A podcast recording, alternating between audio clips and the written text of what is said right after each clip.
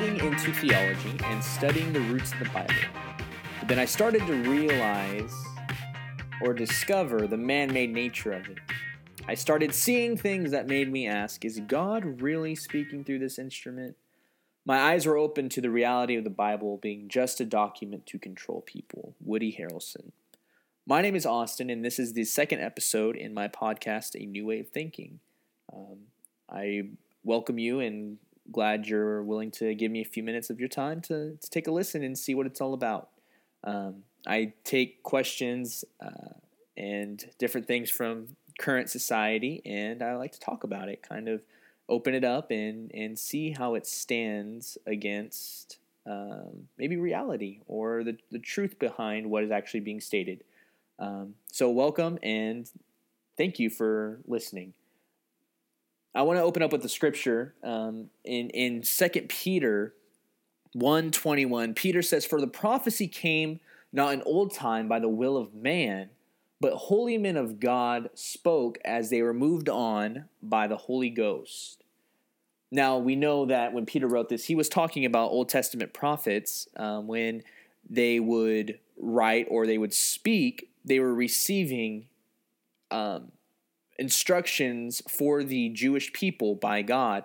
So there was there'd be a time of of issue in their um, society. They would fall away from God, and God would use a person to relay instructions or messages to the people so as to um, bring them back to where they needed to be. And um, that's what the scripture is really talking about in Second Peter. But I think the application is there for us today. Um, that when we read the Bible, it's not just what says man or what man is wanting to control people with, as Woody Harrelson uh, kind of uh, placed it. But the reality is that um, the Bible is a way for God to relay his desire, his instruction to man so as to better their standing um, and to uh, restore what was there originally prior to the fall of man.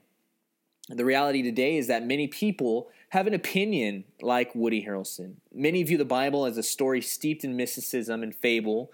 They view it as a document that's really lost all relevance and it's been swept away um, by continuous scientific findings that contradict uh, what the scripture says about the story of a people and their God. Uh, science is the scientific approach um, to explaining the what about something, not the why, as we talked about in our last episode. And since the scientific approach of highest, higher historical criticism in the late 1800s, um, it would seem that there's been many people whose faith has been shaken by the writings of authors such as Bart Ehrman and those that are members of uh, the so called Jesus Society, who have taken uh, basically scientific interpretations to an all new and unfortunate ending. They find basically themselves in this never ending liberal bias towards the scripture um, there's an article on Theopedia about higher historical criticism, and they say that it is an umbrella term covering various techniques for applying literary, historical, critical methods in, in analyzing and studying the Bible and its textual content. The word criticism is not uh, not to be taken in the negative sense of attempting to denigrate the Bible, Although this motive is found in its history, technically, biblical criticism simply refers to the scholarly approach of studying, evaluating, and critically assessing the Bible as literature in order to understand it better. So you take the, the Bible in its entirety and you place it in the historical critical um, with, within the historical critical method, and you you look at the the context to which the Bible is written, the language it was written in, the people who it was written to, and that is how you make the interpretation of the Bible, which is a very accurate uh, method of interpreting Scripture. Um, we don't want to take what the Scripture is saying and apply a 21st century mode of thinking onto certain Scriptures. That's where a lot of people get into trouble.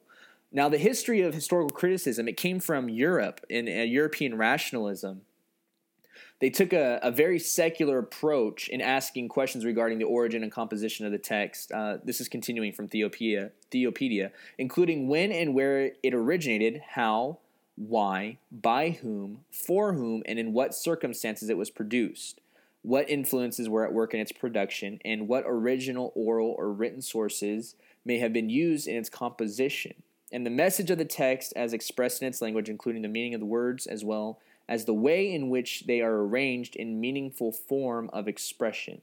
The principles of higher criticism are based on reason rather than revelation and are also speculative in nature. So basically, when people are reading the Bible and they're using and applying this higher historical critical method, generally there is a um, attempt, depending on the author, depending on who is writing, to be very critical of the text, uh, uh, secularizing it, um, doubting it, being very skeptical of the uh, revelatory nature of the text, uh, that being what God was revealing to man. They're very skeptical um, that what we have is the truth. Um, but the reality is, is that we can trust the scriptures. When you begin to dive into um, some of the different errors that exist in in this in the New Testament, for example, um, I don't know the exact numbers. It's something like there's 400,000 errors in the uh, in the Greek New Testament Bible. Uh, but when you begin to dive into what those errors are, nine times out of ten, it's mis- it's um, misspellings of words or flipping words around in sentences, and really dependent upon who was who was scribing those um, those manuscripts at the time. So it's not really as bad as people would make it out to be, and really depending on what author you're reading, whether he is more liberal or conservative is in his interpretation of the Bible, will affect his um, outlook or his view on what the scripture is really saying or what the origins of the Bible are truly um, are true are truly being taught. Uh, the sad truth is is that there are many people who have found themselves in a situation like Woody Harrelson. Uh, they opened up a Bible, they were searching for truth, looking for the words of God to man, and were sideswiped by this unfortunate finding of those authors who have all but given up on the infallible authorship of the scriptures. Uh, they've drank in the Kool Aid, so to speak, of uh, liberal, higher historical criticism, and they found themselves in some in some severe doubt of the authenticity of scriptures. Um, they were in a, a, tough time in their lives, and they began to want to know who God is. If I, I think a lot of people have been there, they they were struggling with something, and they began to dive into the Word of God. But unfortunately, uh, as we read in the Bible, the seed fell in thorns, and there was an issue there with where the seed fell. Um, and they came across authors who were very negative towards the scriptures, and their faith was shaken, whatever faith they had. That's why it's very important when you begin to study the Bible, when you begin to dive into the Bible. In my opinion, it is key that you look towards the conservative authors. You look towards people who have a viewpoint of the Bible that are um, that is that the Bible is infallible, that the Bible is scriptural, that it's true. Once you are grounded in that, um, I believe it's okay to maybe uh, read other authors who have differing views in what you believe and what the truth is of the Bible, the Word of God. Um, then it's okay to read their reviews and their understanding so as to maybe learn how to minister to those that may have similar questions or similar understandings of what this other author or this other opinion has. Um, truth be told, it, it's really sad, uh, this reading about this Harrelson guy. Uh, it reminded me a lot of, of the story of Pilate and, and Christ. When Pilate uh, had the opportunity, he said, What is truth? And when you read it, it seems that Pilate just turns away right before Christ could answer, and he missed out on an opportunity uh, to change his life. Truth be told, I, I, mean, I found myself in a similar situation with with Harrelson. Um, I would doubt was a large part of my life for a while. I, I talked about it in the last episode. I got involved with groups of people who had serious bitterness towards God and uh, and the church, and they fell into this whole infidel writings of like Daniel Dennett, uh, Sam Harris, Richard Dawkins, all those kind of guys. Uh, and I'd get into these arguments and and uh, what young people try to do at that time and when they're backed against the wall and they really don't have a belief in God. They just know that they believe in God. It's, there's a big difference there. Um, I would attempt to defend myself, but in reality, I um, I didn't know who I was trying to defend. I truly didn't know God, and uh, and at the end of these battles, I'd find my faith really shaken uh, to a degree that I didn't really know how to recover. And it wasn't until Bible college and and that whole thing that really began to assist me and, and help me grow in my faith. Uh, but Socrates, he, he once said, and he was an old philosopher, he once said, the unquestioned life is, is a life not worth living. Now, this is an extreme uh, approach, uh, but I've respected this, this saying. Admittedly, questioning things is not for the faint of heart. Not everyone should question things. Um, it's a, it's a, it's a, a fact of human nature that men have questions. People have questions. They, and it's a good thing too because you don't want to just take everything said um, as as the gospel truth. You don't want to take it all as gospel truth because then a lot of people are misguided. A lot of people end up in a place that they shouldn't be. But there is room in Scripture for having questions. Um, there is room for Scripture, or there's room in Scripture for you to to worry about things or to not have um, a complete understanding about something and want to know, want to uh, dive into what it says. And that's great. That's how you learn. The Bible says to study to show thyself approved. Studying means diving into what you believe, what is said, and approving it, approving yourself in it, finding yourself in the theology. It says, work out your own salvation with fear and trembling. And I think a lot of people don't do that as much as they should. And they end up misguided. They end up in cults. They end up in, in, in many other things Whereas if they would have just asked a question, if they would have just understood or, or understood that it's okay to ask a question, they could have been uh, saved. They could have uh, continued on in the faith. There is reasonable answers for the existence of God. There are reasonable answers for your questions about the Bible. You just really need to know where to look, where who to talk to, what to look for. Um, I've I've found, thankfully, many, many, many people that know how to defend the truth of the Word of God, that know how to give a reasonable answer for the questions that we have. Um, some of us, like myself, we don't have a choice but to have deep philosophical questions. It's just in our nature. And finding these answers uh, to these questions is difficult at times. But having questions is all a part about is, is all a part of the experience of life, and it is biblical, like I said.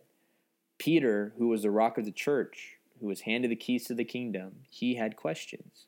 Questions about what was to come, and, and being the bold gent that he was, he was willing to ask them. But there's a there's a dichotomy I like I like to draw. Peter had questions and Judas had questions. Jesus rebuked them both. Jesus said to, to, to Peter, He said, Get behind me, Satan. And Peter rebuked Judas after um, the, the oil was poured out and, and broken over Jesus.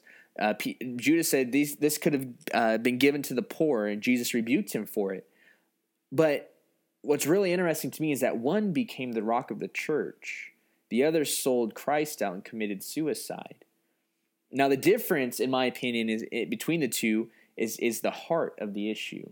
The Christian is taught from Christ himself that all issues of life flow from the heart lust, pride, murder, envy, strife. They are all issues of the heart. We find in Proverbs it said, Guard your heart with all diligence, for out of it flow the issues of life. It's okay to have questions. It's okay to wonder about things. And that's what this that's what the whole idea of this podcast is about, a new way of thinking. It's okay to to ask your questions. Um, and and I'll help you find the answers. I'll help you dive into it and we'll dive into it together and we'll figure some things out, some tough questions out. Let's do that together. Um, don't let your questions forfeit your faith.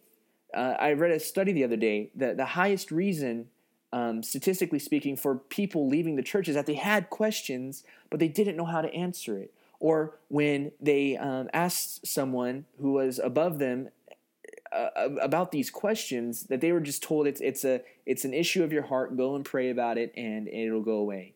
But to some of us, those questions don't go away, and we need to find these answers, and we need to study to show thyself approved. It is scriptural.